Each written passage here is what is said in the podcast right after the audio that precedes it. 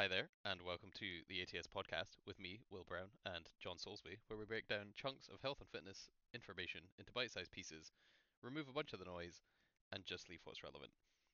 Today, on episode number 40, we are talking about detox diets, which, I mean, we're going to have to probably do some reading on because we are wholly unfamiliar with the concept because...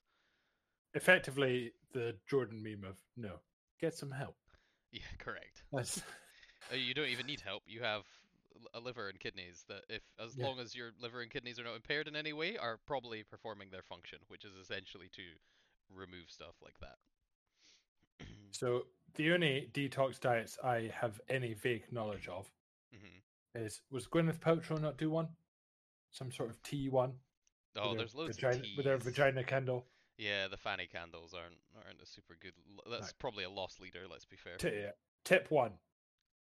If a celebrity selling it, no. Doesn't even have to be celebrity, just anyone on Instagram.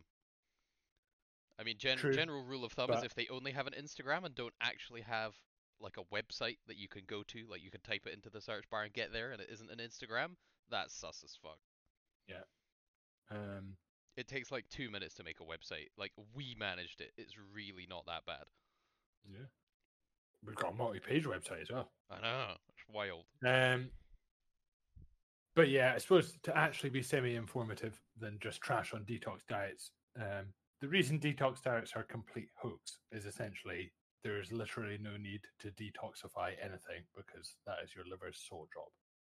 So arguably, if you don't have a liver somehow, then, well, a detox diet still isn't going to help you. You've got more things to worry about. Hopefully, you've gone to the doctor at some point. Yeah. But... So, having a look on the British Dietitian Association, one of the first lines after they explain what detox diets tend to be, which is something that lasts from 1 day, wild, to around a month and may involve fasting, consuming only fruits and vegetables, cutting out wheat or dairy, consuming a limited range of foods, avoiding caffeine and alcohol, or detox solutions such as pills, lotions, and potions. I mean, avoiding caffeine and alcohol, completely reasonable. I was about to say that's reasonable. I wouldn't call it a detox, but I suppose arguably pumping less drugs, as in alcohol and caffeine, into your system for a month. Totally fine. You want to be teetotal? Nothing wrong with that. You don't even have to call it a cleanse or a detox. You can just not drink alcohol. It's just a thing.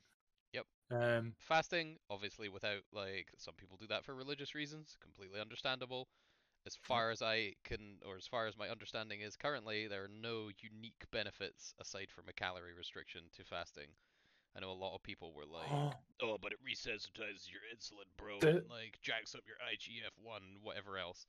Oh, I'm going to get really annoyed at myself now, because I can't remember. Hoggy was telling me that... There is actually, so in the populations of... is this where they actually have higher diabetes instances? No, it's better. What is it?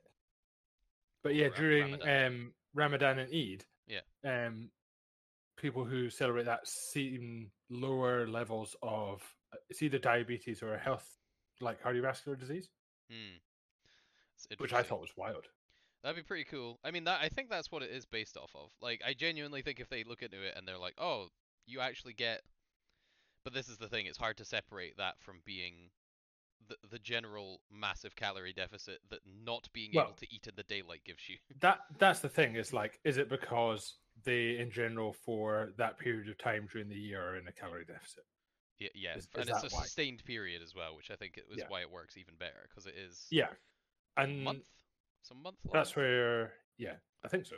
That's where science is important because it needs to be like to an equivalent calorie deficit. Oh yeah, like, nobody's doubting that if you just don't fucking eat, you'll have much better cardiovascular health for the medium term if you are overweight or over fat. Like that is, we're going to cover that in a later podcast. But again, consuming only fruits and vegetables. I mean, if you're vegan, you kind of do that anyway.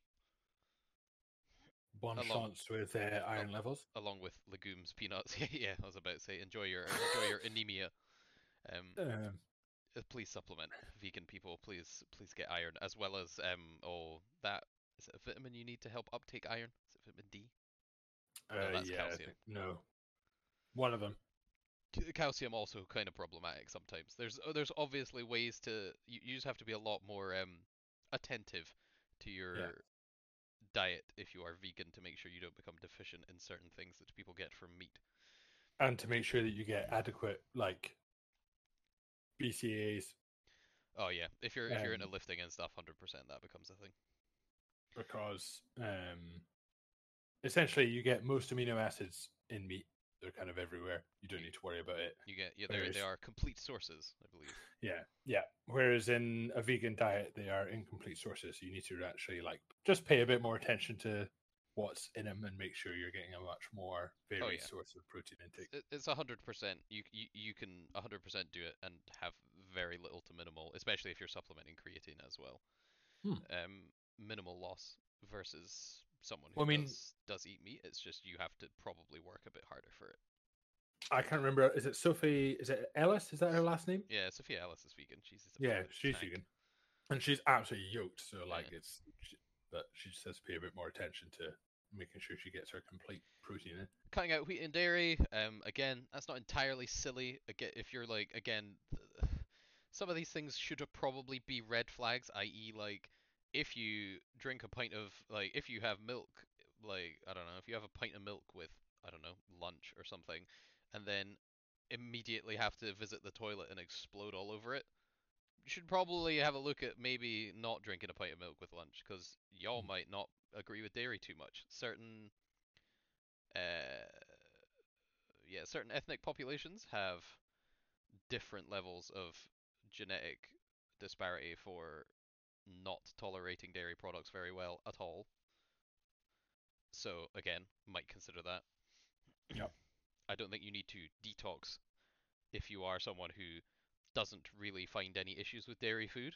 That seems kind of fine. If you're someone who kind of does have issues with dairy food, then consider removing them or getting a lactase supplement or just ride the lightning, wherever. It's your choice. Yeah.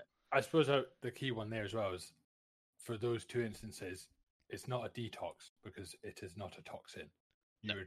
It's your intestine cannot handle the lactose. You gluten or lactose. Yeah, you don't have enough lactase to break down the lactose, and therefore you shit yourself. Yeah, pretty much.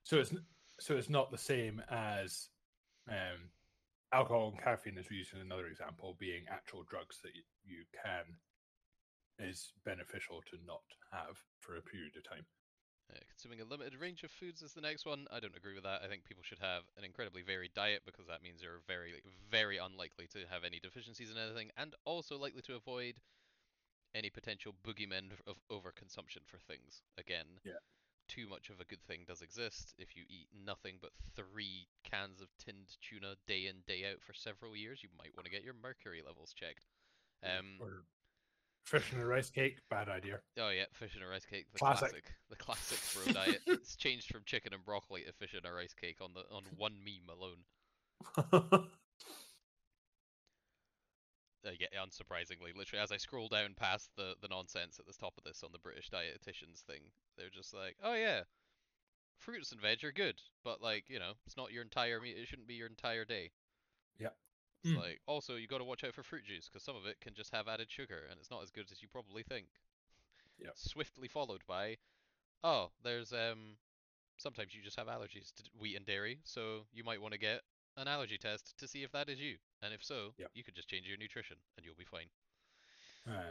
Carnivore diet's also fucking stupid. Yep.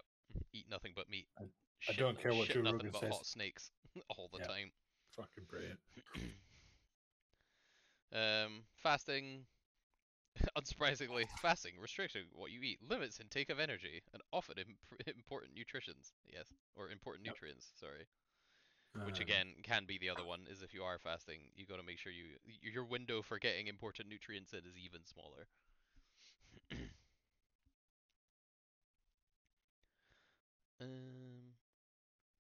But yeah, watching the trend.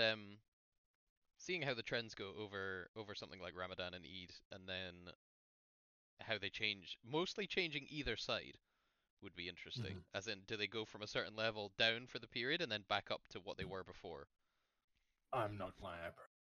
That was just Alice and I were talking about it because one of her colleagues was. It's like, again, madness. Like, boys are doctors doing like long shifts for 12 hours. And he was like, oh, can I leave like 30 minutes early? And I was like, why? And he's like, oh, I'm doing Ramadan so I can go eat. And she was like, lol, yes, of course you could leave 30 minutes early, you tube. Because he's like not eating all day. I'm like, this is madness. That is kind of wild. But yeah, I can't think of much else to cover on that. Like, yeah, they're silly. Don't do them. You can't detox anything. Your liver and kidneys do it for you. Yeah. Cool. That's a wrap. Jump down.